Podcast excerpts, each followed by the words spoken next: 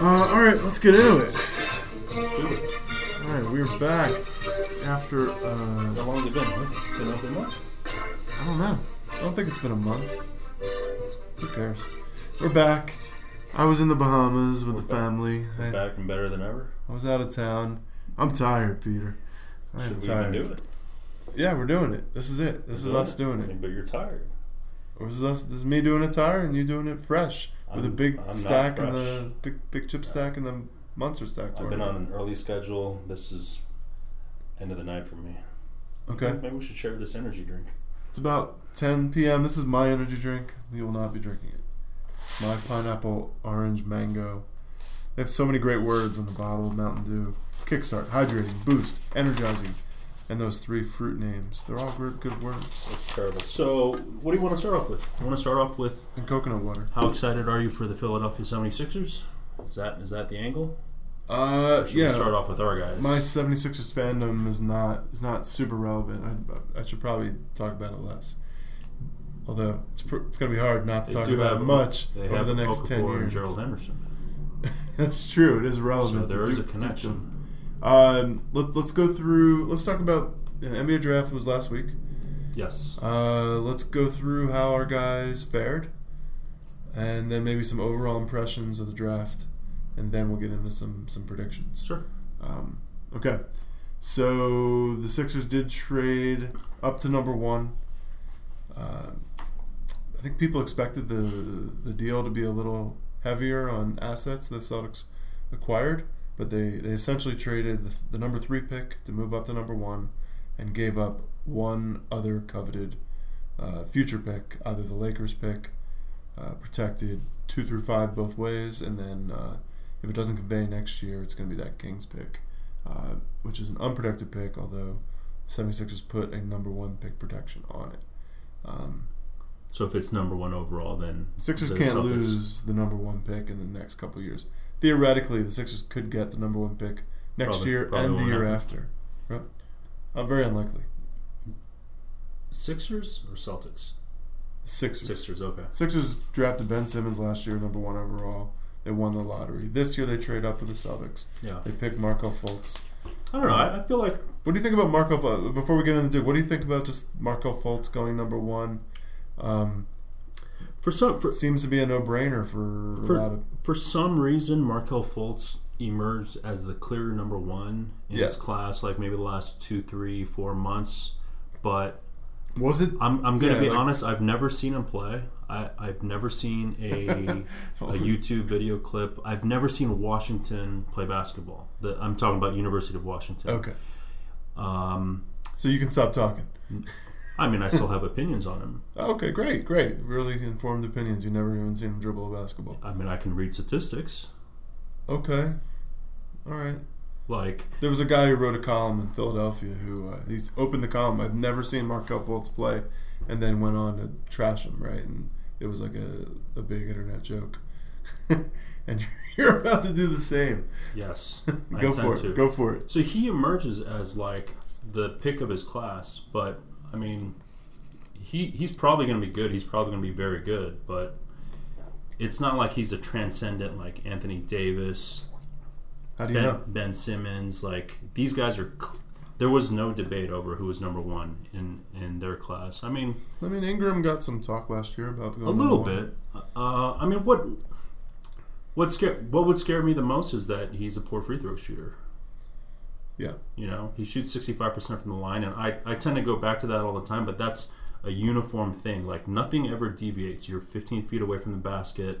You know, you could be home, you're away, but it's still that that's that defines what kind of a shooter you are. He shot 65% from the line, and I think he shot like 47, 48% from the field, and like maybe 39 or 40% from three.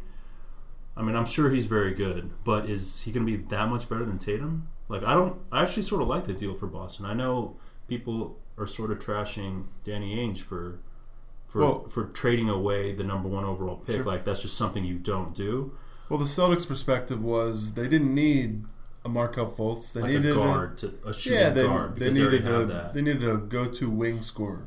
They need yeah. And Tatum, they like Tatum, and I like I like Tatum too. Uh, the the criticism I think wasn't that they traded back, was that they didn't pick up another player. Maybe people thought maybe Saric would go, or even Richaun Holmes, or or maybe another draft pick. Um, that, think- that you think- Boston had all the leverage because the 76ers really liked Fultz as a fit, Yeah. and you know they're overjoyed, you know, in Philly uh, about about having made the trade. I mean, the, cashing in on these assets is something people have thought the Celtics have wanted to do for some time. Celtics keep It seems like they're the just never going to cash in. They're just always going to stockpile. See, it seems that way, right? But like the assets accrue. These these uh, draft pick, these draft picks kind of accrue if you're willing accrue investment value if you're willing to keep kicking the can down the road a little bit. You know what do they get? They got Jayson Tatum anyways. Apparently, it's the guy they wanted.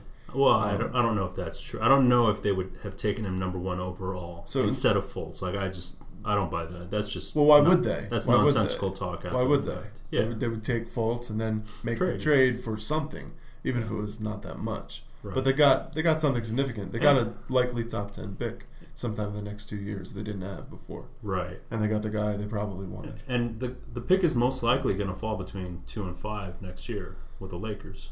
Uh, it's it's, it's probably a coin flip. Can't see the Lakers being that good. Yeah, I- I saw some stats. If the the most likely, if the Lakers have a third worst record in the league next year, then there's about a sixty percent chance the pick and base. Okay. That's the most likely spot. So every other result, you know, if they finish with a worst record, second worst record, eighth worst record, they're all less likely than sixty. So it's definitely not a sure thing. So land between two and five is what you're yeah, saying. the Okay. Kings pick the following year. I mean, people think the Kings are just going to be trash for a while. Uh, did- I like their draft. I, I sort of liked it. I definitely, I definitely liked it. All right, let's let's let's let's save the Kings. Let's let's talk about who I think was a huge winner. Jayson Tatum uh, goes number three, which is kind of the top end of his range Yeah, for I, what the expectations were. I thought so too. Yeah. I mean, there, there was talk he might fall to like six to Orlando. You know, seven to Minnesota. Yeah, maybe his game wasn't a good fit for the modern NBA. I heard that. Nobody gave him credit for being a good defensive player, despite my championing his potential on defense early in the season. Um, I, I didn't see that that that come from behind block against North Carolina in any of his highlight packages. It it wasn't emphasized. I think Was that against Luke Maye to start the game uh, in Chapel Hill, or I no longer remember exactly, Okay. but but yeah, it's. Uh, I thought he showed some brilliant defensive flashes, like really good hands. But um, yeah, I think he's pretty good as a I think defender. I think perhaps they're focusing on on the ball defense, or just you know in the NBA it's really important how you defend the pick and roll. And Duke got owned on the pick and roll for a lot of the season. Yeah, Part of that was the young guys, the miscommunication, some weird strategy. Tatum was part of that, and I bet you his analytic numbers on defense against pick and rolls isn't as you know ended up being uh, a little bit poor. Um, but you know we watched him all year, and we both I think we probably both agree that he's got real defensive potential. Um, yes, Yeah. he's got the length, the arms, Yeah. blocking shots, uh, help defense. He might not be super quick, and, That- and I, I feel like that might be his his biggest uh, why people criticize him so much. They talk about him not being like super athletic. Yeah, I, I mean I can see that. Yeah. They also talked about Jabari Parker not being real athletic. Jabari did some crazy things this year before he, rust, he tore Jabari his is like thunder ACL. jamming in game. All the I, I just uh, I don't know if there's like a a slight bias against Duke players' athleticism. Well, I mean, I, I feel like the the critics of Tatum's defense probably stems from his clumsiness. You know, like you and I both, he couldn't finish. Like he he couldn't process the fact that his dribble's so high. Like when he dribbles. into Why would that be a defensive criticism? That's an offensive. Uh, Um, I think it just speaks to like a he's just like lack of fluidity. yeah, I actually thought he was Yeah. pretty fluid just out of practice at the beginning of the year. I don't think enough. I don't think enough uh, writers acknowledged how his you know season was injury impacted early, and even how that probably impacted his shooting numbers, uh, you know, and his ability to play good team defense, uh, you know, situationally. uh, you know, having missed all the early season practice. Yeah, Um, so he he gets picked three. goes to a great place. Goes to The best coach in the world, hands down. Yeah, a great Great, program great organization. who want him. and I, Obviously, and I feel like their trajectory is going up, while LeBron might only have like one year left in Cleveland. there's only yeah. And look- even if he stays, like he's going to deteriorate physically. Like he he will decline at some point because his game is so based on physicality. well, one I thing's feel clear: like Boston might the Celtics are going to be good Yeah. for a long time. maybe Ainge is doing the right thing by just slowing down the process and just waiting to cash in in What's like that two or? Process. two or three years until like boom, they just own the NBA. And Well, I don't know. I don't know that you can just you know. I mean, you could get to where the Warriors are and just own it for a while. But if that happens or it doesn't happen, one thing I think is clear: Celtics are run very smartly. They have great coaching. They care about player development. They're patient, and they're going to be good in the short term. They're already good. They have the best record in the East, and they're going to be good. They have a good young core. yeah, They're young. They're actually relatively young. They have great draft picks coming up. They still are benefiting from that next Nets deal. It's crazy. And, it's uh, insane.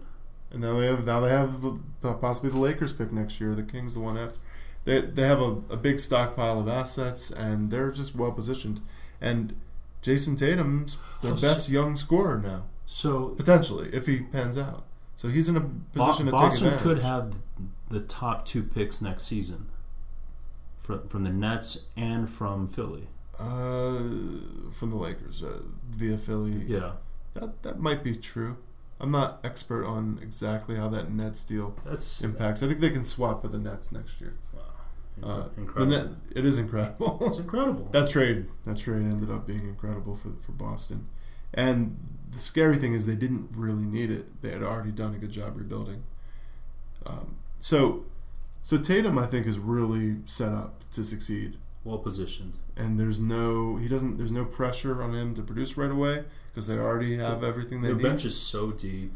You know, they have so they, they have so much depth at each position. Jaylen. Brown was The- third pick last year. He Yeah. didn't have to. right. There was no that. and, and you know, people rave about his potential, but Tatum's offensive game is just so polished and developed that he should have an immediate impact. Yeah, I'm excited. I'm excited that uh, a player I really liked at Duke, that I admire, is uh, going to a team that's certainly going to be playing meaningful playoff games deep into the playoffs for years to come. We get to watch Jayson Tatum develop, hopefully in a positive way, Yeah. and uh, become, you know, maybe a symbol for the one and done success at Duke. So we good- doing, are we doing predictions? Uh, let's do predictions at the end. So let's uh, move past Jayson Tatum.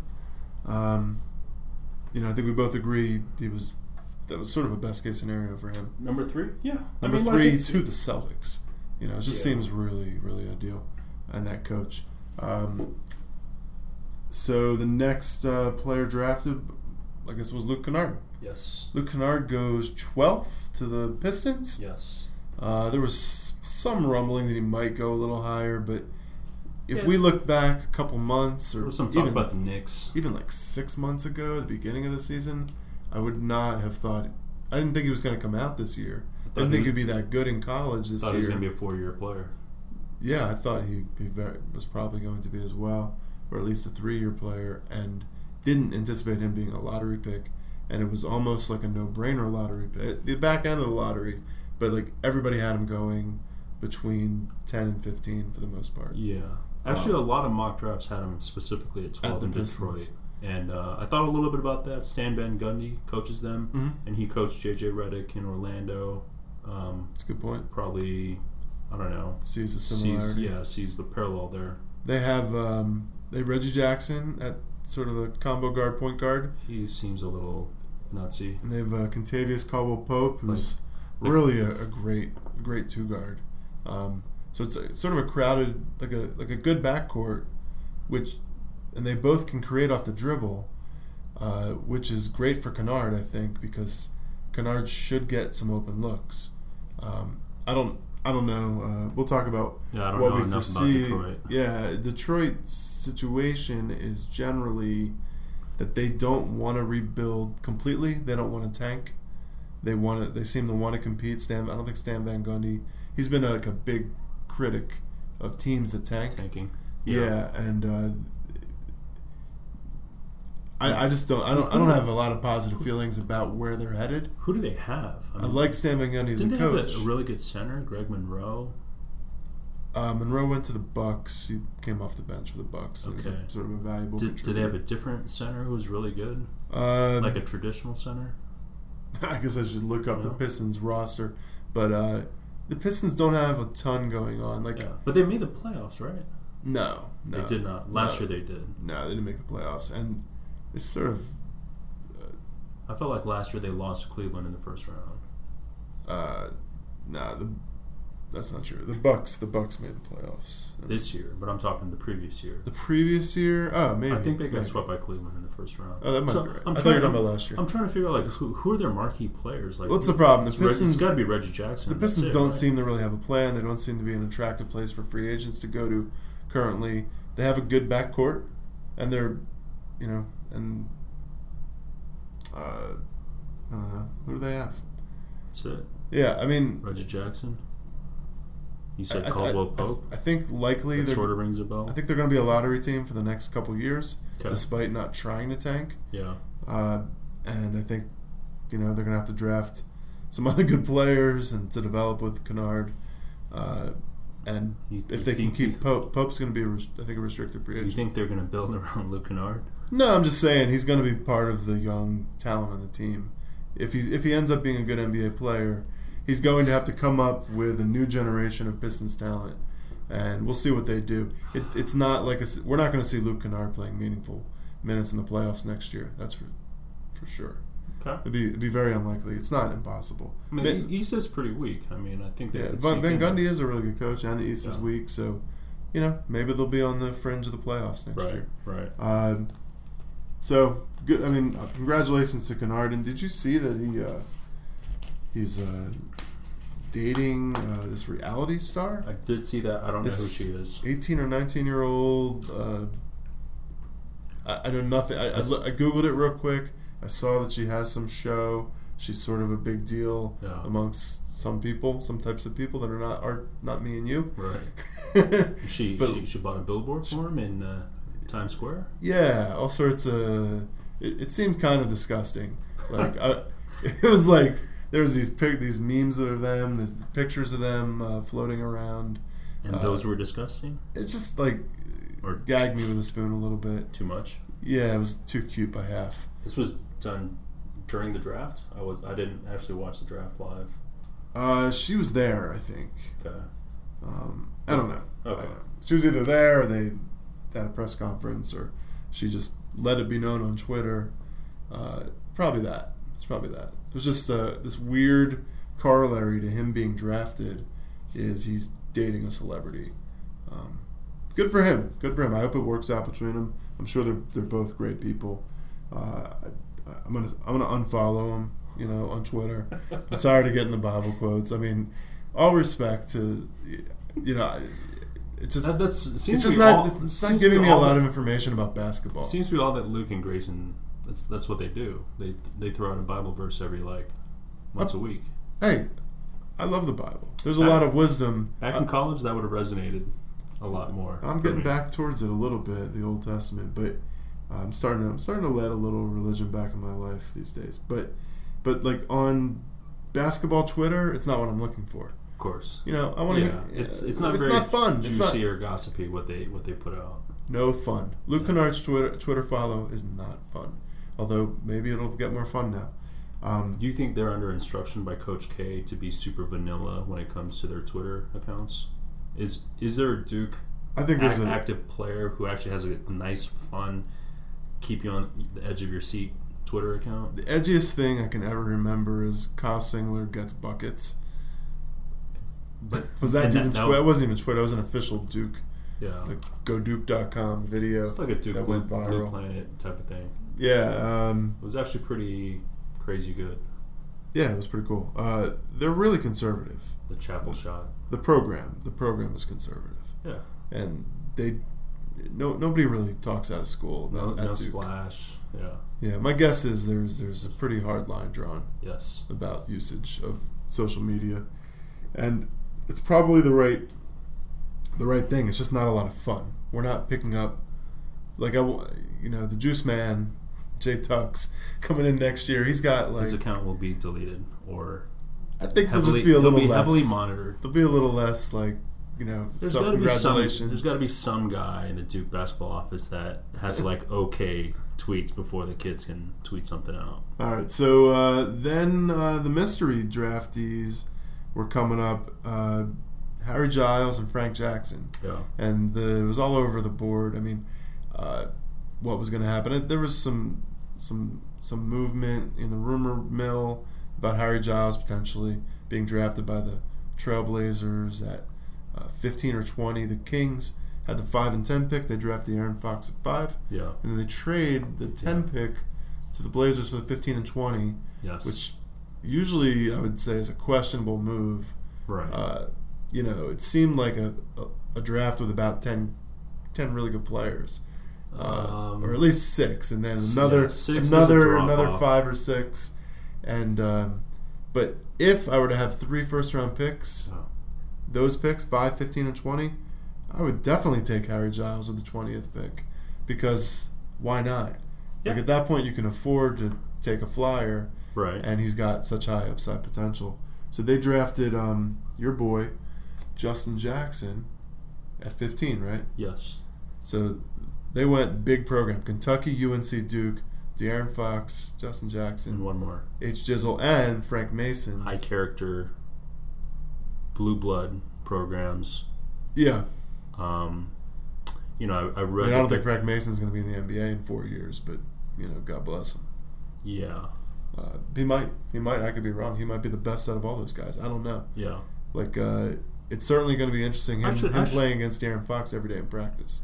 Yeah, I mean, I've, I've read a few things like why didn't Sacramento just take Malik Monk and De'Aaron Fox? Why wouldn't they like, take Monk, Malik Monk was Monk? just right there at ten, and, and like obviously Sacramento has Do you think they asked him? Buddy Hield. What's that? Do you think they asked him? I mean, that's Uh, why they didn't who? take Malik Monk. Did they think they they asked Aaron Fox? No, absolutely not. Do you like this guy? Do you want to play with him? Maybe he was like, eh, I don't know. Maybe not. they, they probably just said we already have Buddy Hield. You know, like Malik Monk's is going to Buddy Hield is. Malik Like they're, Monk. they're both sort of one-dimensional great scorers. Um, I don't know if Buddy Hield's a great scorer. I mean, in college he was. Yeah, they had similar. takes, similar. takes a while. well, Malik Monk played one year and Buddy Hield played three or four years, right? I think he played four. Four. Yeah. So uh, I know the Kings owner loves Buddy Hield. So now they got uh, De'Aaron Fox and Buddy Hield as their backcourt of the future, Right. and they have uh, Justin Jackson. I I read. they have Skal. I read Justin Jackson Yeah. is the most likely to be a bust of all the first rounders. Surprising. Uh, I, I- I saw something about that. I saw the guy in the top ten that was the most likely to be a bust was um, Frank Ntilikina, just because he's Yeah. playing against different kind of competition. His speed is a little questionable. I actually think um, there's a pretty decent chance that Lauri is going to be a bust. Uh, I mean, what he a we- great shooter? Yeah, he's a great shooter. They said he was the best shooter in the draft, and he's seven foot something. He's a great shooter in college. From a closer in line. You can't playing block against- a seven footer shooting jump shots. Yeah, but well, You You really can- can. not You may not block the shot, but you can make it a more contested shot. And NBA defenders know how to close out, and college defenders don't. They when they close out, they're longer, and Okay. it's not like he's going to be guarded by six foot three guys in the NBA. Yeah. But a lot of them, Arizona caused nightmares on like matchup problems, in you know in the Pac-12 this year yeah. with that kid. But it's going to be a different game. The game's going to be moving faster, and I don't think we really know that much about Larry Larry Markkanen. We don't know much about any of these guys. Yeah. Well- it's one season. Sure. You know, like take, data, take, for example, data. like Luke Kennard. He probably couldn't have performed better his sophomore year. Just go back one year. If, if you look at his freshman year, it's, it was pretty disappointing. I'm gonna crack open this hydrating boost Kickstart drink. Good to see that you listen to what I say. That's good. I mean, maybe Luke Kennard just ran good this year. Yeah, uh, that's what I'm saying. Is like you No, I can't like just every look, shot should have gone in. You can't just look at one year and say, "Oh, okay, we, we know enough about this kid." You know, there's there's variance. Sample size is Yeah, there's so variance. small. You know, I mean, Markkanen made 93 pointers. it's a lot. That's actually Was it? Is that's that right? a lot. Maybe I'm getting it wrong. Maybe he Yeah. shot 93 pointers.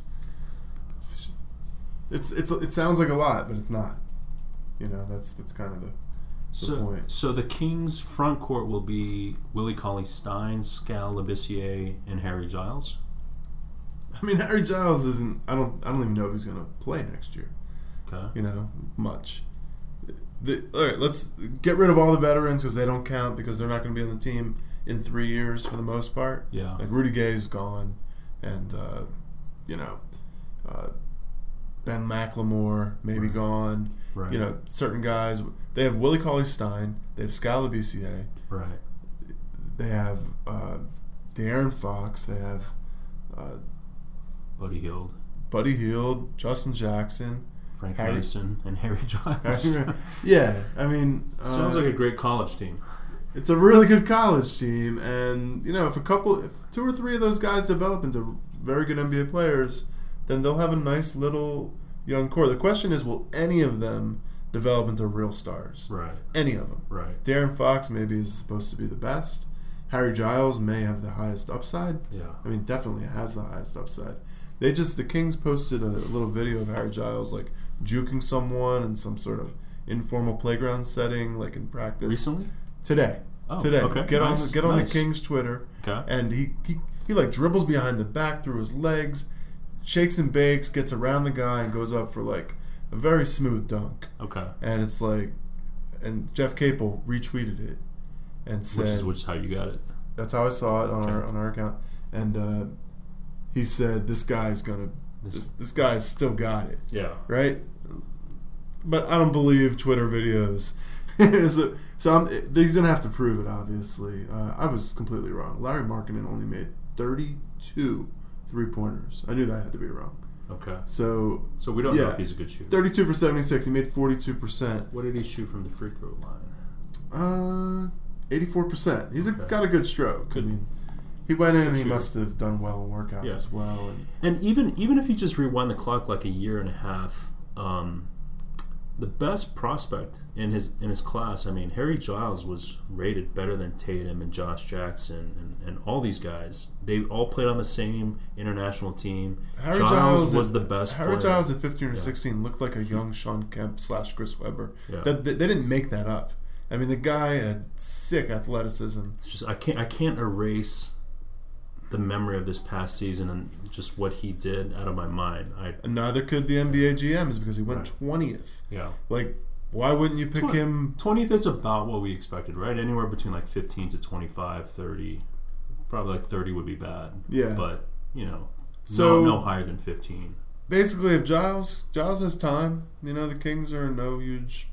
That, you know, again, he's, he's got a bunch of young players there. Nothing's going to be expected of him the first year. Yeah. It's a decent situation because if like nobody's in front of him that he can't surpass. If he gets healthy, if he regains his form in in two years, three years, he'll be in a great position. And this is why he went out for the draft. It's very binary. He's either going to or not, yeah. right? And if you know, so there is a middle ground where he kind of gets back and is a serviceable role player uh, as a rebounder maybe just you know a dunker, guy who sets screens. Blocker. Yeah, rim protector. Uh, but if he gets back, he's you know he'll be the best player on on the Kings. He'll be the best young player. There's a potential for that. Him and De'Aaron Fox could be the two guys when we look back in three or four years of this draft and think, how did they get Harry Giles at 20? Oh yeah, uh, he He averaged he three showed like a point- lame 3.8 horse. 3.6 at Duke. uh, yeah, yeah, for sure. So um, it's an interesting situation. Sacramento's been a dumpster fire for the last couple of seasons.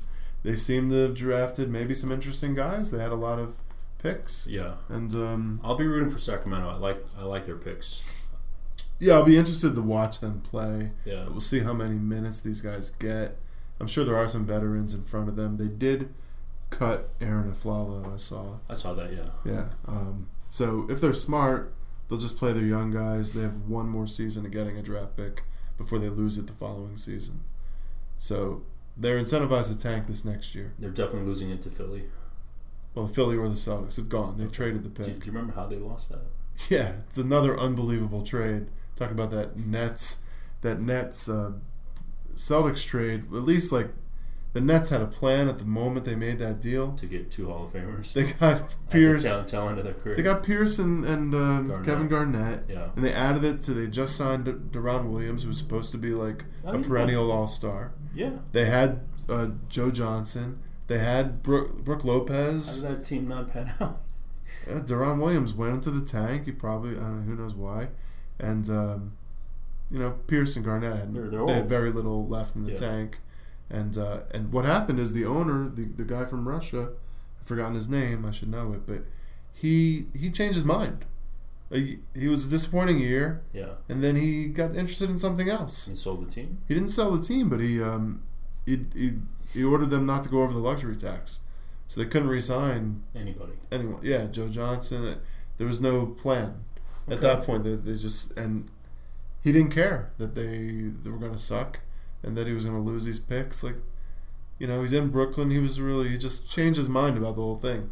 I don't think he was ever that big of a basketball fan. He was just Yeah. kind of a flashy, Well, he's like a multi-billionaire. multi, multi, multi, Just- one of the just- richest owners in the NBA. well, how does this tie in with the Sacramento pick going? Okay, so that's that pick. I thought we should like you know mention it since we talked about it. But the uh, the Philly pick is a Sam Hinkie special, uh, where the Kings were trying to shed some salary in order to free up space to sign some some free agents two years ago, okay. and it was right in that free agency period at the beginning, and they didn't get commitments from anyone.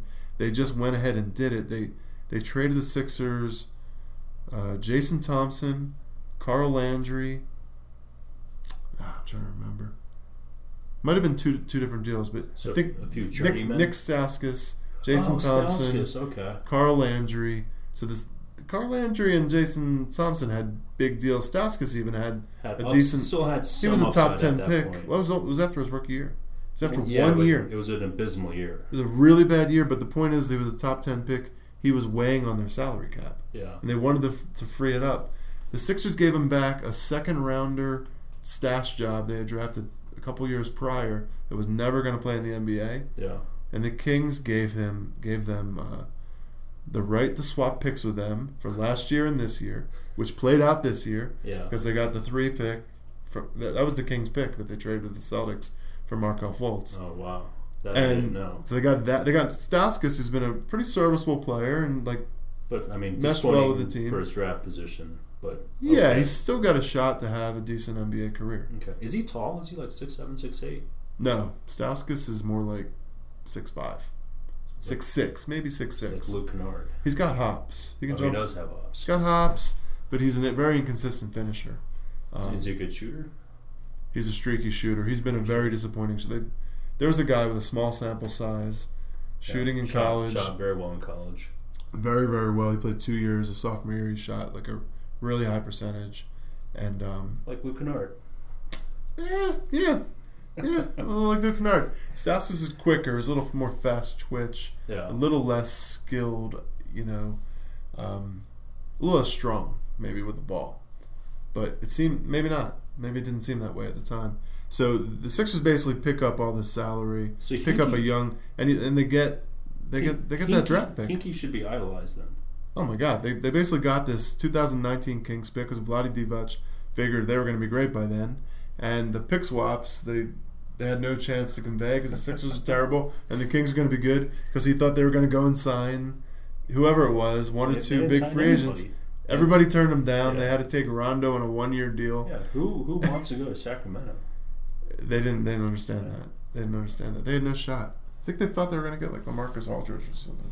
Um, all right, so Harry Giles at, in Sacramento with a young team. We'll see what happens. Right. Frank Jackson. Frank the Tank. Frank Jackson goes. First drafted by Charlotte. he got he fell to the second round and was the first pick of the Oh, second round, thirty first pick. Very first pick. Yeah, very first pick of the second round. Right. Um, I thought he was going to go more like thirty five.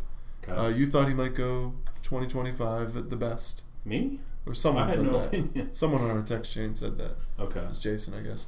Um, he uh, the good news. So Charlotte traded up for him. They did. Not Charlotte. Charlotte drafted him. New Orleans traded up to, to grab that pick from from Charlotte. Okay, shows interest, shows commitment. Shows someone who wanted him, someone who really liked him enough Yeah. to make a trade up.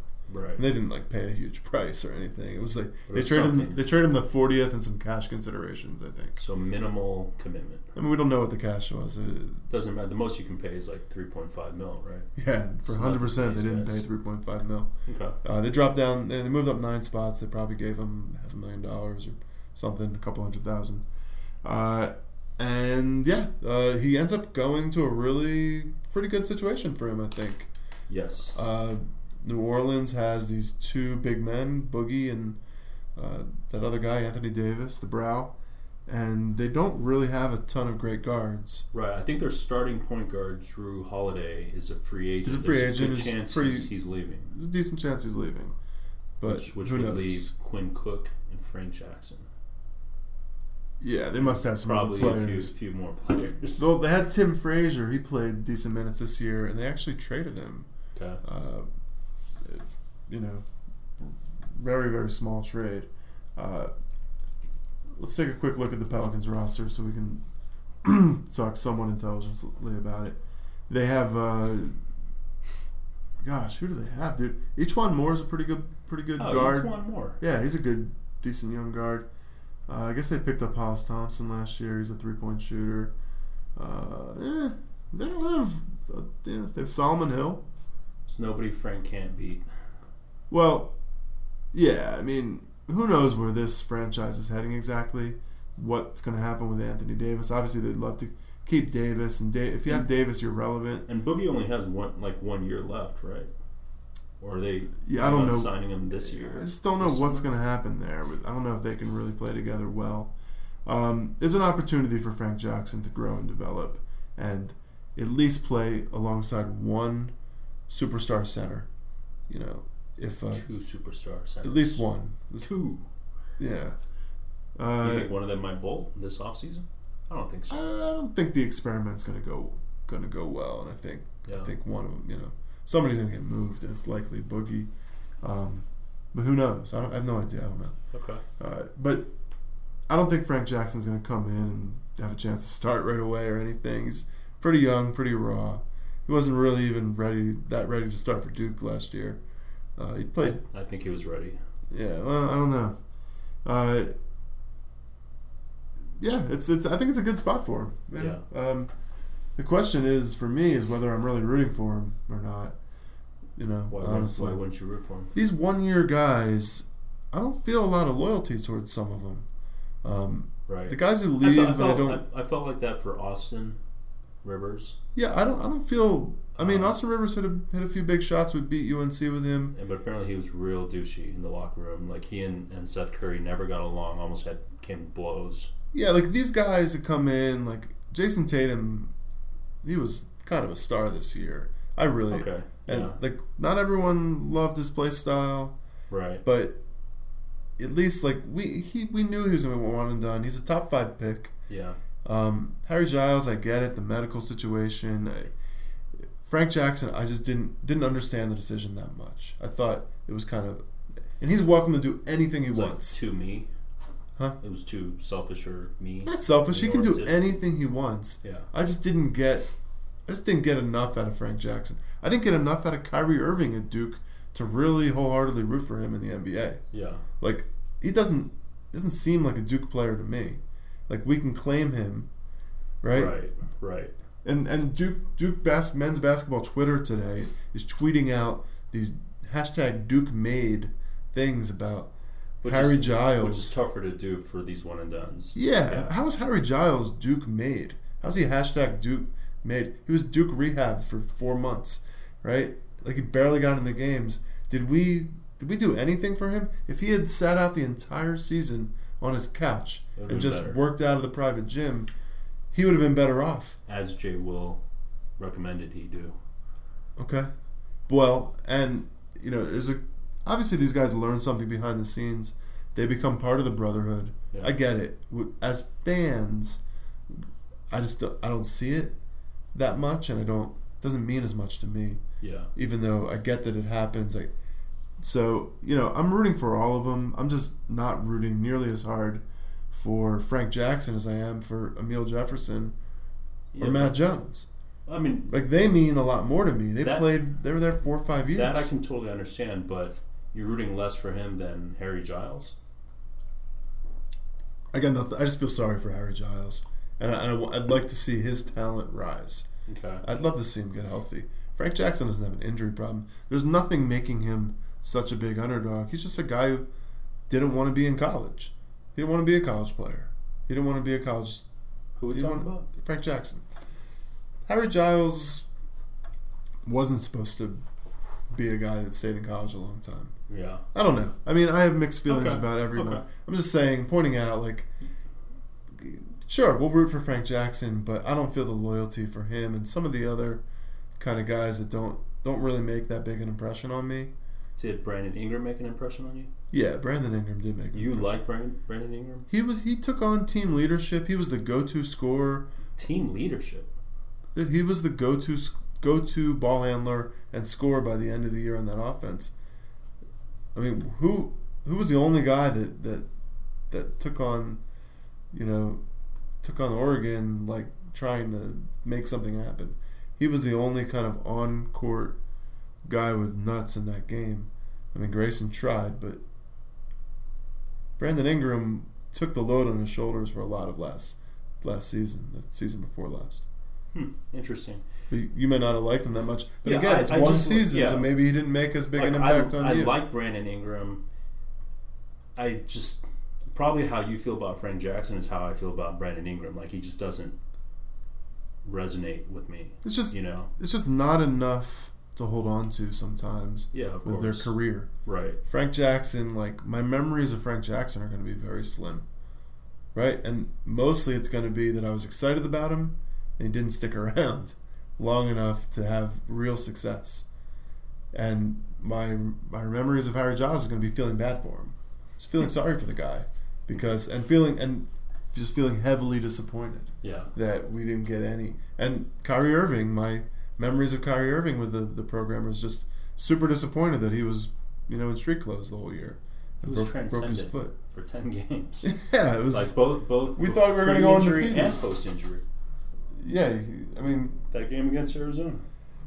yeah, I like Kyrie Irving. Nothing against him. It's not his fault Yeah. that he got injured. It's know? it's just it's just a function of length of time because they're only there for one season. Like we we don't have that connection with them, with these players. yeah, it's not nearly as just- strong. right. Uh, although you know, we got a lot of quality Jayson Tatum. We got a lot of moments this year Yeah. from Jayson Tatum. Um, so that that brings us to Amile and Matt, neither of who were drafted, Correct. and I don't think we expected either of them to be to be drafted. Um, it looks. Uh, I was curious to see what will happen if they get onto an NBA summer league They are. roster, and they both got on rosters, which I think is No, not really a big accomplishment. because everyone plays. Yeah, th- those rosters are, are, are large. They're 15 deep Yes. at least, and very few NBA players are actually playing. So there's plenty of room for, for everybody, Yeah. uh, every guy, you know. But it is an opportunity to, to make an impression, to be seen. Uh, the roles may not be big, but if you know they're the leaders that we know they are, they'll they'll make some impressions at least. They'll start making impressions uh, on the people they at least practice with and play with potentially. Who knows if they really have a chance to be NBA players? Yeah. I think I Um, think Amile might stick around. Yeah, I mean, we'll see what they do. They'll go to foreign teams or they'll go to the D League. Maybe they'll get these one of these new two way contracts. You know about those? No. There's uh, you know, there's always 15 roster spots. They're adding two. I think it's two contracts um, that are called two way contracts. They pay them more to be in the D League. Um, I think it's. I think they can only spend uh, something like maybe 45 days on the NBA roster. I'm kind of uh, pulling this out of my memory. After like the 45th day, they can't be on the roster anymore. each of the first couple years, it's two or three year deal, uh, I think. And I'm, I'm going to get the details wrong, but essentially, there's a limited amount of time they can be in the major leagues, right? Yeah, They're mostly in the mi- they're signing like a minor league contract, yeah, but they're exclusive to the NBA team. It's uh, they just they put them in a D League team. and They can call them up as sort of a flexible roster guy. right. And the the advantage for the player is that they get more money. Okay, You know, they, which they is can- important coming out of college. Like they don't have any money. super important. I mean, they may or may not have any success and ever get to the league. They have to be dissuaded from. Uh, they can go to a foreign Overseas and league. get more money, They can get more money, but maybe decrease their chances. of making it in the NBA, of getting the look. Yeah, So these guys, uh, like Lance Thomas, decided to, to play in the D League yeah, and take no money when he could have made more money playing overseas. But he increased his chance to be noticed and seen, and he ends up getting getting the call up or getting a contract with the Knicks. Same thing with Quinn Cook. Like he wasn't making any money in the D League, you know, nothing. yeah, Whatever it was. Yeah. I don't know what it is, 50, 75,000. It's not like 300,000. These two-way contracts a guy could make make a few hundred thousand.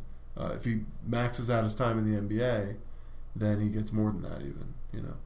Um, so Okay. it's a good deal uh, for, you know, And this is a new thing for the upcoming season. this is brand new. Yeah. Okay. So um, we'll see how it plays out. But Matt Jones and Amile Jefferson might be might be the kind of guys that get these contracts. It might be good for a program to have older guys that add value in terms of uh, leadership, team spirit, all the little things.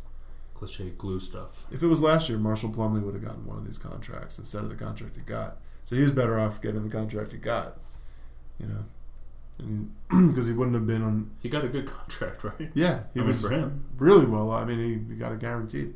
Um, so uh, Amile ended up with Minnesota, Yeah, and for the summer league. Matt ended up with Houston. His hometown. These summer league commitments are non-binding. Basically, they're going to play some, play a few weeks of summer league ball. Doesn't mean anything. It doesn't even mean they'll get an invite invite to Camp. training camp. Yeah. So they can then springboard off of that to any team that notices him and likes him, plays against him. Um, summer league's coming to Vegas in two weeks. Sadly, Frank Jackson is not playing. He said he's not playing. Yeah. He got injured in the Well, he, he had the operation for his foot, the, Okay. foot- the, the stress fracture. Stress fracture.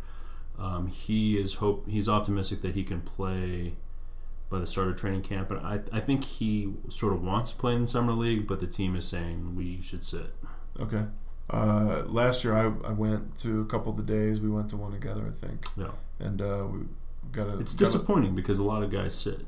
Yeah, I don't but play. Did get to see Ben Ben Simmons, Simmons, play. in that. person, and he didn't play the whole NBA season. So I was really glad that I went. This year, I'm going to try to go more days, see more of the Duke guys, see some of these. Uh, I want to see Markelle Fultz. He's going to play in summer league. I bet you Jayson Tatum will be. They the really headline rookies seem to play maybe every other game, Yeah. but, uh, or a little more than that. And then the second year NBA players, if they're not like total studs by then, uh, tend to play as well. Yeah, I mean, last summer, I think Brandon Ingram sat out, but we saw D'Angelo Russell. Yeah, we, we saw. that, that Zubac kid made a pretty big impression. You at the game where T.J. McConnell and D'Angelo Russell were dueling at the end of the game? You at that one? Yeah? D'Angelo Russell hit a last last minute shot, Yeah. pointed at his veins or something. Like I, I'm like, this guy's a clown.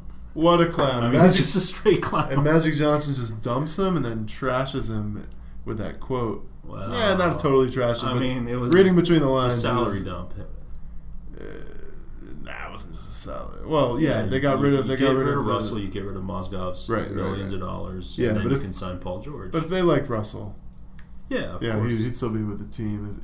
It's clear that people on his team didn't like him. He didn't make people around him better, and uh, I love. I I just love that T.J. McConnell, uh, undrafted, ends up sort of having the more lasting impact on the team he he, he goes to than, than D'Angelo, D'Angelo Russell, Russell. the number two pick in the draft. People, yeah, people I mean- swing and miss all the time in these drafts. Yeah, so he's going to the Nets. And uh, I guess it's now time to make our predictions. Um, unless you had anything anything else on the draft in general, Um, pretty much went according to our form. thoughts on Josh Jackson were confirmed. The guy's a straight up douche. Yeah, if you listen to our uh, post Kansas episode podcast, you'll hear Peter shitting all, all over Josh Jackson's demeanor on the court. No, he's he slammed the ball out of uh, Amile Jefferson's hand in a dead ball situation. Like Right. like that. Like he he was that guy on the court. He lost you know. his cool. He wasn't playing well. He lost his cool in the first half. Yeah, I mean, he might have shot two for nine or something like that. It was like By the end of the game, though, he came back and got us. He played Okay. really well, but So we thought he was a douche. He had these the run-ins with the law over the course of the season. Got into fights with, you know, women's basketball player. Danny Ainge, Brad Stevens, and the, ass- and, and the assistant GM fly cross country from Boston to Sacramento, or somewhere in California, for a Josh Jackson workout. private workout. Yep. Halfway through the flight, they get a text saying that Josh ha- wants to cancel the workout, and Danny Ainge is steaming. He's like, Oh, I, I didn't hear this story. he's steaming. I thought Josh Jackson was supposed to just No. turn down a workout at, He- to go to Boston. He turned him down because he halfway. didn't think half- he was going number one. halfway through the flight. Um, I see. I mean, who knows why he turned it down? I mean, who knows what advice he's getting? yeah, who are the knuckleheads who are advising kids not to work out for any of these teams? The story I heard about Josh Jackson recently was that some walk on in practice like scored a basket on him at the beginning of like a scrimmage or you know a situational five on five thing and somebody said something to Josh Jackson like joked that like he had gotten schooled uh, and Josh Jackson then made it his mission for like the rest of practice to like completely make the walk-on's life hell like he's so competitive like it's sort of a good and bad story Yeah, it's like nobody doubts that he has the dog in him, that he's the alpha dog. Like he's just ultra competitive in Yeah. practices and scrimmages in the games. Like he never lets up on any plays, but he's still a tool. yeah You know. and if there's a criticism of Fultz is that he may be a little too easygoing Yeah, Um, I mean that's that's that's how I view the Sixers. That I, I feel like Joel Embiid, Ben Simmons, and Markelle Fultz. Like none of those guys have shown this. I'll die before I lose this basketball game type Actually, of mentality. if you watched Embiid's uh, historic 31 game stretch last year Embiid seems like and- he wants to party and post something on Instagram. No, no, he is really funny on on Instagram, but he is he was shockingly such a gamer, It's competitive. unbelievably competitive, like savvy, drawing fouls, like you know. uh, it- So I he- was I he was might have it. oh I, he's got a lot of on court charisma. It- It's just he really seems to value winning and playing the right way, and he's he just happens to be a lot of fun at the same time. Okay. Ben Simmons and Markelle Fultz are basically the science experiment where the criticism was the same of both of them. Yeah. Neither of their teams won. They didn't even go to the tournament. Right. How could they be the number one pick without being able to lead a college team to the NCAA's?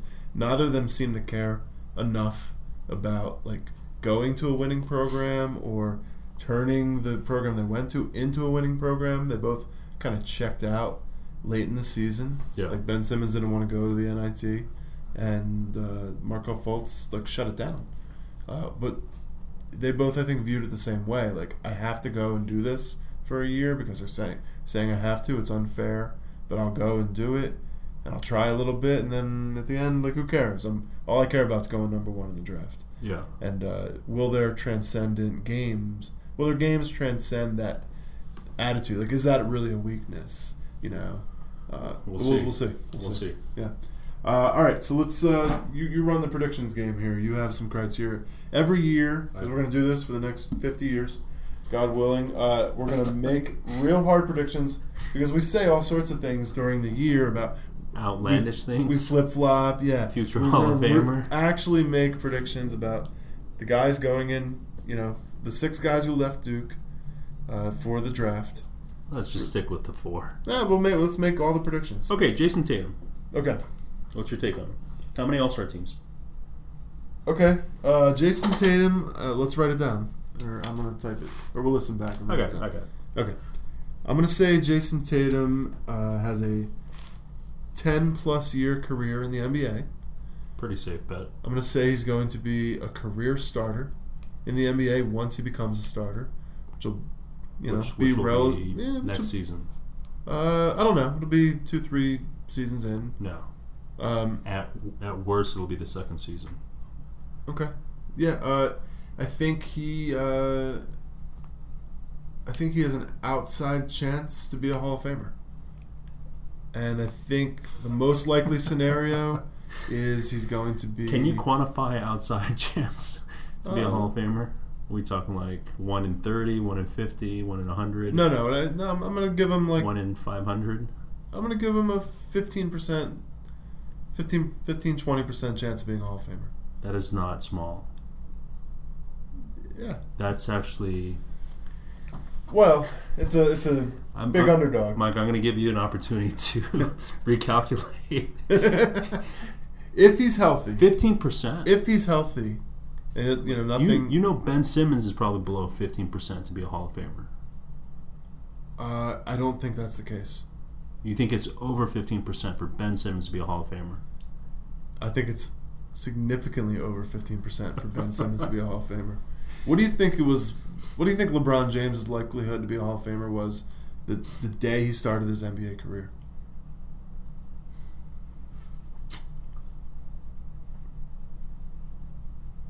Good question. Ninety percent. No, not that high. I mean, injuries, is the Injuries. only It's thing. always It's injuries. only injuries. That was the only thing. Come on, there are a lot of players No, there's super there- highly talented. there's a certain class of player so talented. Okay, that's LeBron James. I would say It's not just LeBron. I would put LeBron at like It's Shaq. It's certain yes, guys. Shaq. You know? I would agree with you. Yeah. So th- they step on the court their their their rookie season. LeBron James odds to make the Hall of Fame. I would put it like between fifty to sixty percent. I don't think injuries are that big of a risk. I think injuries probably derail twenty percent of careers. So if you just take out injuries, you know, I think it's Shaq, Shaq, I would say also like maybe a little bit higher for Shaq. well. Anyhow, let's get back to the Duke guys. Okay, Yeah, I'm gonna you, say you just think well, fifteen to twenty percent well, Tatum- Jayson Tatum is a Hall of Famer. I think Tatum's going to a great situation. The Celtics are going to be one of the best five teams in the NBA for the next ten years, Yeah, and it's gonna he's going to be on the team the whole time. He's going he's likely going to be one of the leading scorers and one of the leaders of the team past this current generation. how many All Star teams? Uh, I'll say I'll say five. I'll take the under on the five. I, you know, we're I'll making. like two why don't you make a prediction instead of just criticizing mine? So what do you what do you think he's going to be? I so think I'm saying he's going to be a starter. I think he's going to be I'm saying he's good. going to be an all star. I think it's tough to be an All Star. I, I think he's I think going to be an all star. I'm, you know, is Like- he is he or not? I'm going to say he is, and then we can say Hall of Fame. I think he's got this this chance, this like one one out of six, one out of seven chance. One out partly, of six, one out of seven Partly because he's he's in the position he's in on that team. in Boston, He's and well- he, he, well he, could, he could win a championship, maybe be- maybe a few He's going to be coached well. Yeah, by the best. The, yeah, the best. Okay. Okay, and what do you think? Um, I think he's going to be very good. I don't. I, I'm less, a little bit less optimistic than you. Um, I just think it's it's tough to be really good. Yeah, it is. Um, you know, uh, I look back over some of the previous drafts, and the How many years is going to play minutes? draft boards are just littered by names of, of players that were so highly touted that came in, and they're out of the league in six, seven years. We're an hour in, years. Peter. Get to it. How What do you want? how many years is he going to be? Is he going to be a starter in the NBA? Yes. What's what's his role going to be in the NBA? Ten year starter plus, yes, Ten year starter plus yes, All Star. two or three, Okay, so you think he's going to make the All Star team too? yes. Okay. Hall of Famer? What percentage? I mean, it's You don't think he's going to be a Hall of Famer? it would would it shock me? No, but do I think it's less than five percent? Yes, I would put it like one to three percent, Okay. Okay. Um. just because it's you know. How many Hall of Famers are there in every class? uh, two, two or three. Two or three? One, one to three is the answer, I think. But sometimes zero. Okay. Right. They induct a couple of guys every year, basically. Sure. Yeah. Sure. Okay. So Luke next Kennard. is Luke Kennard. Uh, I'm gonna let you. I'm gonna let you go first. What do you want? Uh, I want how many years do you think he's gonna play in the NBA? Is he gonna be a starter? Does he have a chance to be an All Star? Chance of the Hall of Fame? In five years, maybe six years, Yeah. Luke Kennard will no longer have hair to run his hair through, and he will be selling insurance in Northern Ohio. So you think he's gonna be out of the league? Yeah, maybe he'll after be six, maybe he'll be an assistant six, coach somewhere. Yeah. Okay. So you- Coaching- is he ever going to average double digits? He, or start? Uh, he might have one or two seasons where he averages double digits, and if he does, he's made it. I think. Okay. I think I he'll. mean, Adam Morrison I- had I- a year. I Where think he'll stick. Adam Morrison had a year where he scored like Yeah. eight or nine, ten points a game, right? Maybe eleven. he had an Uh, injury though. I, I don't know. I mean, So I, you can be a bust, and my point is you can be a bust and still have a year where you score ten points. I see. Luke Kennard. I see Jimmer Fredette. Right. You know, So you think he's gonna be a bust? McDermott. He's gonna be a lottery bust. But I hope he's not. Yeah. Okay. I hope he's not. I think I think Kennard's actually going to be. I think Kennard's gonna gonna last in the league. I think his career will be. He's not like Kyle Singler exactly as a player, but I think he's going to be more successful than Kyle Singler in the league. Yeah, Singler had you know different skill He's had- sets. He was like two or three inches taller. He could guard multiple positions. he's not done that well. Like overall level Yeah. of success, I say more successful than Kyle Singler. I'm going to say less successful than JJ Redick. Right. Um, that's sort of a wide berth there, so I'm going to clarify. I think I think he, I think he's going to be a starter for. Starter. I think he's going to be a starter for a year or two, Okay. uh, and it wouldn't it wouldn't surprise me if he ended up being a starter for three or four years potentially in the league. I do think he's going to. I don't think he's ever going to be considered uh, a big strength, like two way player. Right. You know. Definitely Um, not. Yeah, so I think he's going to be more of a role player in the league, but but like a pretty decent, pretty decent bench offensive option. How many seasons double digit scoring? Uh, I'll say, I'll say, uh, I'll say three or four. Okay. This is, And somebody else. I, I don't think he's going to be an all star. Yeah, I mean, I don't think anyone thinks. I don't think he's he's be an any all-star. chance to make the Hall of Fame. Yeah. I don't think he's going to be an all star. So, somebody, I was thinking about Luke Kennard, uh, Trajan Langdon. Uh, also, similar height, very beautiful outside shot. Langdon could still get into the lane and score, score inside. Uh, I think Langdon's knock was that Less skilled. he was less athletic, and I don't know how much of that stemmed from his injury. I think, was it, a I think it was a knee injury. He was a bit of a stiff athlete. He was. He was. It was shocking that he got drafted 11th by Cleveland in 1999, which was really high for him. They didn't even expect him to go in the lottery. He, I definitely remember his rookie season. He had games where he scored like 30, 34 points. You know, like I just think dead eye three point shooting is so much more important than he used to be. and Kennard has better ball skills. He's a better passer than, than Langdon. He's uh, a shiftier offensive player, moving with and without the ball. yeah. Langdon was kind of a two dimensional But they're type of player. they're both slow on defense. Slow. Langdon at least was stronger. So, Yeah, built like a tank. but Kennard, Kennard's probably like a well, I don't know. Maybe perhaps he's a. I mean, Langdon had a really good European career, so I don't want to Yeah, under, underplay fan-. Fantastic, Fantastic like European something career. like seven or eight national Very successful. championships in Russia. I just, I just, yeah. for for as great as Luke was this year, and he was fantastic. I mean, there were just so many games where he got backdoored, and he would just look back and I'm taking I'm taking the over on your your judgment that he's going to be like pretty much a bust. that's Um, that's very courageous of you. yeah, I think My- I think he's going to be so I think he's going to be a successful role player in the NBA Okay. and uh, borderline starter for you know multiple years. that's about as good as you can get for the 12th pick, right? Not at all. What do you mean, dude? Giannis was uh, was picked, drafted after twelve. Okay. Uh, Draymond Green was drafted in the 30s. All right, so uh, let's get to it. Uh, Harry Giles, we're just going to take a guess, right? It's almost like seems stupid to predict. Yeah, it seems stupid to, to, to guess. I mean, Uh, we should guess on him after his first season. Yeah, I mean, why, why guess? We're just, who knows? Like, I think, you know, if we're being fair, he certainly has a better chance to make the NBA Hall of Fame than Luke Kennard, right? Like, his Yes. success, Yeah, I could. you know, his, uh, if he's successful in accomplishing medically what he needs to and gets gets it back, I mean, Luke Kennard cannot turn into Reggie Miller, right? I think most likely Harry Giles is going to wind up being more like a like a very successful if he's healthy. Like like I- don't ever see him being as dominant as he's, supposed to be, but but um, I hope he is. You know, I mean, the delta between Jabari this past season and the the year before was so marked. You know, just the highlights you saw of him, and his points per game, the the viciousness of his dunks.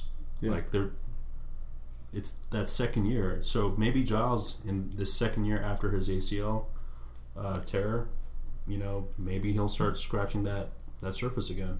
Yeah, and he's still young. So good luck, H Jizzle. Yeah. Um, too too tough to predict for you. too tough. You know, I'm willing to say he has a chance to be an NBA Hall of Famer if he can become Harry Giles again. Speaking of NBA Hall of Famer, But it's let's unlikely. move on to Frank Jackson. Frank Jackson. You want to go first? I'm going to go first. You go first. I think And then Frank I'll take the over. I think Frank Jackson's upside is a a scoring guard off the bench. Um, I don't think his basketball intelligence is that high, and I think his upside is really is really just kind of a like a decent role, decent bench guard uh, who can provide some instant offense, uh, some some dynamism on offense, and I don't think he's ever going to be a, a real good defensive player in the NBA. And uh, I think most likely he's why, going why do you think that? You just didn't think he was very good defensively this past year Yeah, I don't. I don't think he was. I think he was a bad decision maker on defense. on defense. Yeah, um, he's young, so we don't really know, of course. But you know, if I'm going to have to make a prediction, I'm going to say he's uh, never an NBA starter, and he's uh, he's got like a that was emphatic. Never. Well, he's drafted 31st for a reason. Yeah. Uh, at, as, as nice an athlete as he is, Yeah. uh, I think you know. I think most likely he's going to be the bust. I'm going to take Luke Kennard's career. Obviously, he's drafted higher, but Yeah. uh, you know, I just don't. I don't think Frank Jackson's going to make it. Okay. Yeah, I think he's going to end up, you know, having a career somewhere else. Uh, five years from now, hopefully. Okay. Okay. Yeah. What do you What do you think uh, the new the next Russell Westbrook? How's he going to do? I think he is going to be pretty pretty good off the bench. Yeah. It wouldn't shock me if he became a starter, but I think that's a reach. And I think um, what he brings, like he's a little smallish, which which hurts him, but Yeah. His leaping ability, his shot, his his three point shooting, his athleticism, I know why you like it's him. all it's all perfect. What? So what do you think's going to happen? He's going to be a good bench player? Do you think he's ever going to be a starter? Yeah, I I think he's going to be a starter. Okay. Do you think he's a chance to be an all star? Yes. okay. It's going to be tough to do in the West in the backcourt, but I mean, when when I say do you think there's a chance, chance to make the I Hall of Fame? I'm just saying it's not zero percent. okay. Do you think he has a That's five, all I'm saying. Think he's a five percent chance to be an all star? no, Oh, you don't. no. Okay. I mean, I'm just saying it's above zero. Of course, it's everything's above zero, dude. All right. Yeah. Okay. Um. So you're not going to make any like real bold prediction about ten year NBA player? Yeah, I think so. Okay. All right. Um. And I, uh, I, I actually feel like, nah, nah. Okay. I don't think uh, Matt Jones is Matt is, Jones is is ever going to play any kind of role in the NBA. That's my prediction there. Right. Um, it wouldn't shock me to see him become like a decent D League player, uh, and get a look here or there, get a ten day, maybe even be on a roster for a year or two. Uh, I wouldn't bet on it, and I don't think he's ever going to be like a real contributor on an NBA team. Um, agree? I agree. Okay. Um, but I hope he does. And uh, Amile, I think Amile has the better chance of the two Yes. to actually make some kind of impact on the court in the NBA at some point. I understand it's, he's not a favorite to do so. Um, If he's healthy, I mean, and foot issues with big guys are tough. I- I they're- love- really tough. yeah, I, I love his ability to function within a team defense. Yeah. and he's one of these guys who he's never going to be like, uh, like you know who knows maybe he develops some sort of outside shot um, I think he's got an outside chance to be an NBA role player uh, like a Yeah. Serviceable guy. like an eighth ninth tenth guy Yeah. eleventh guy on the roster like that's his upside I think and um, you know I don't think he can really be like I don't think his upside is is anything above that um, Yeah. I, his his ceiling is low. Yeah, it is. It, it probably is. The floor is relatively high. So I mean, sort of high for a bench guy, If he's healthy, like a his- six nine bench guy. I could see him being useful. Yeah. He's not going to be As a terrible. practice He's not going to be terrible roster. He's going to be an asset, but you know Yeah. that the ceiling is pretty low. Yeah. Okay. So those are our official predictions. Did you want to make one about Rasheed Sulaimon? Is he still in the D League? I think we saw him in the Vegas Summer League, right? Oh wait, oh yeah, yeah. yeah. We saw him he, he and- actually, did he play in the D League last year? Is that and what happened? Bonzi Walls. My bad. I thought he was coming out this year. I'm, I don't know what I'm thinking. No, Uh, Sean Obi. not Sean Obi. We don't need to make Talk- any uh, Sean about Obi. Chase, Chase Jeter. Oh, Semi Semi Ojeleye. Semi Ojeleye went late. Yeah, He, I thought he was going to go in the first round. He ends up going like thirty seventh, I think. yeah, like yeah. Uh, and I, Sixers had a chance to draft him. I don't even know where he went. Uh, he went. Uh, yeah, good question. Somebody, I think. mm, He definitely dropped. Like he was supposed like he was supposed to go higher. like twenty fifth, mid mid to late twenties. Someone had him ranked 19th. One of the guy, you know, Draft Express Like a something. good shooting six seven Oh, guy. he went to the Celtics. So there you go. so these guys are sharp. They know what they're doing. and he's uh, he's about Jayson Tatum's size, and he's a better shooter. I mean, there's a small chance Tatum ends up being a bust, and Ojeleye ends up being like a, like a stud. Yeah, I mean he's he's older. He's 22. There's a there's a small chance he's more useful next year. You know, I don't think so. no, Uh, no chance. you know, it's it's gonna be tough actually to make that Celtics roster. They're really loaded and deep. They're loaded, Yeah, um, but but it's a great pick. Yeah, I like the pick. Uh, I actually feel bad for him that he's. You know, I guess I don't. Like, even if he doesn't make that team, a lot of second round picks don't make the team. Right. Uh, he's going to get the right kind of coaching and advice, I think, from Brad Stevens, you know, and the, the staff, his staff. And, um, you know, so uh, good luck to him. I, I have no hard feelings about Semi Ojeleye. I'm probably rooting harder for him than I am for Frank Jackson. I was very disappointed he lost his first first or second round game in the Yeah. NCAA tournament. I really wanted a, an SMU Duke uh, Elite Eight or Sweet Sixteen matchup. All right. Didn't And uh, that's it. That's it for our draft coverage, I guess. Yes.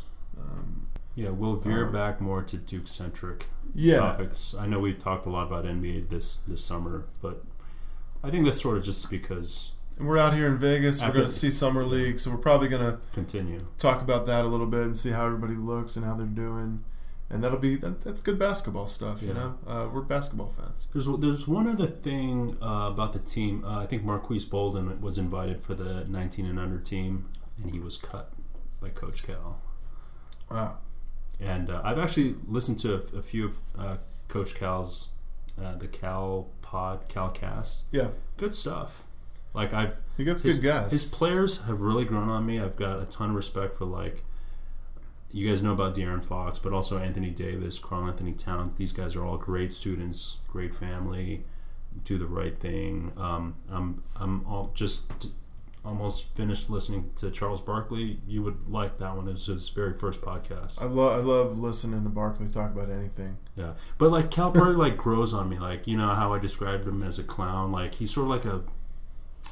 He's like a he still lovable goofball, Yeah, he still bit, has sure. that quality, but he he he has that lovable quality, and like he wants to win so much. God help us if Roy Williams starts a podcast and you start listening to it, and I got to hear you like like just Talk, just talk. soaking his balls all the time like you're doing with Calipari. Fuck that guy, man! Come on, we got to have enemies. In 2015, when we were in Indianapolis for the Final Four, we saw Calipari walking on the sidewalk for the for the title game, and at that time, like I hated him. I wanted to roll down the window and say, "You cheating fuck! You, you all your wins are vacated everywhere you go. Why don't you play within the rules?" And now I just want to go out and hug him because he's just like this lovable goofball. Yeah, he's successful for a reason. All these guys are successful. Of course, they're reason. fantastic. Obviously, Yeah, they're they're they're successful. They're charismatic. They they they're not without any merit. Maybe Pitino is, but the- Pitino's national title got vacated.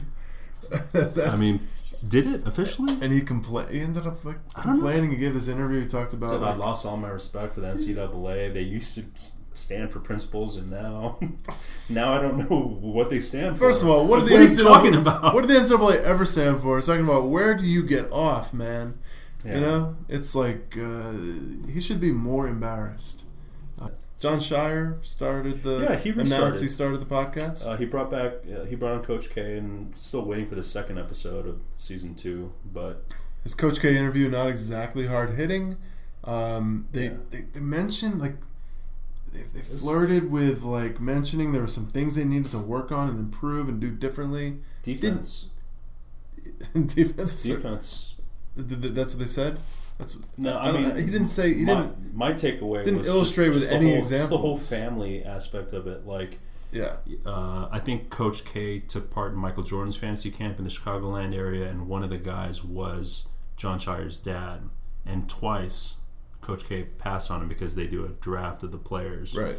And so in Minneapolis for one of the Final Fours, I think in 2001, he took a picture with Scheyer, wished him well, and there's there's a continuity. Yeah, you know? Scheyer posted that picture Yeah. onto the Twitter feed. and Scheyer just got married, and they there was some type of uh, thing. There was some good backstory. Everybody should definitely listen to it. Coach K talking to, to Jon Scheyer for 25 minutes or so. Yeah. I mean, they're um, breaking each other's balls. But, Coach K but, breaking Scheyer's balls about uh, winning the Just- fantasy camp just was everything. Yeah, it's pretty priceless, actually. Yeah, Um, made me like Coach K more. Uh, they didn't get into any, nothing really substantive about the season. it's tough to. what went wrong, Yeah. but but they, I mean, they've like- kids. They're, they're, they have responsibility there. They can't really do that. Coach K did But- also recently go on record as saying that the one and done should be eliminated. Kids should be able to go straight from high school to the pros. And Yeah, if the saw kid that. goes to college, they should stay for minimum two years. Yeah, I actually like that position. It makes sense to me. Like, Sure. why, why are why are we making Ben Simmons and Markelle Fultz go? Why are we making anyone go to college who doesn't want to go to college and doesn't want to have to go to China? Or Yeah. I guess they don't have to go technically, of course, but it's uh, it just seems uh, Arbitrary to say they have to be 19 instead of 18. well. That's certainly arbitrary. It just yeah, it's just capricious to make them go to college.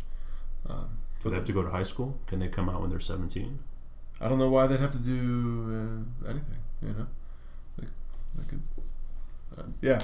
Uh, but I do like the idea that the NBA. I doubt it's going to happen. But if the NBA did move to a yeah, if once you go to college, you, you go for two years. I'm not. That that's a little restrictive as well. Like why why put any restriction on him? And back to Jay Bilas real quick. He's been taking a, a pretty consistent, firm stand on all the restrictions on transfers. You know, if you, follow his Twitter. Uh, you know, basically has been calling out everybody that had, including Duke's football team, for restricting uh, one of the guys from transferring uh, to any sort of rival school. Like, uh, it sort of goes. He's he's, he's big on uh, paying the players. You Jay know, Bilas yeah, Yeah. that's one of his causes, and sort of goes Well, hand in he's, hand. he's saying Like, it's it- a business. He's saying there's nothing. Saying he- he's, there's nothing amateurish about anything that happens in college basketball. Yeah, and if they're not employees, then how are you? How, how are you Yeah. entitled to put any rights on their? Like a non-competing type of thing. Yeah, exactly. Right. And uh, you know, I, I there was a story I read five years ago about you know, uh, who's St. Joe's coach? Phil Martelli. Phil Martelli, like really vindictively stopped the guy who already graduated from transferring to the school he wanted to go to. wasn't even a school in their conference or anything. He just like Coaches have too much like- control. they have too much power. Yeah. Yeah, yeah. To like just wreck people. like Yeah. you know, carry out revenge for a guy transferring if they didn't want the transfer. Yeah. Um, doesn't seem like Coach K does that. Uh, you know, because Sulaimon goes to Maryland, and The uh, guy that I like, uh, Mark Titus, said, Yeah. "Look, it's just very simple. You college coaches, just don't be an asshole. If what you're doing makes you an asshole, don't do it. don't be an asshole. Don't Good- be an asshole. Good asshole." rule for life. We'll leave it. We'll leave it with that. Everybody out there, try not to be assholes. Peter, you might want to work on that. You, are- you are what you are, man. All right, uh, go Duke. We'll see you next time.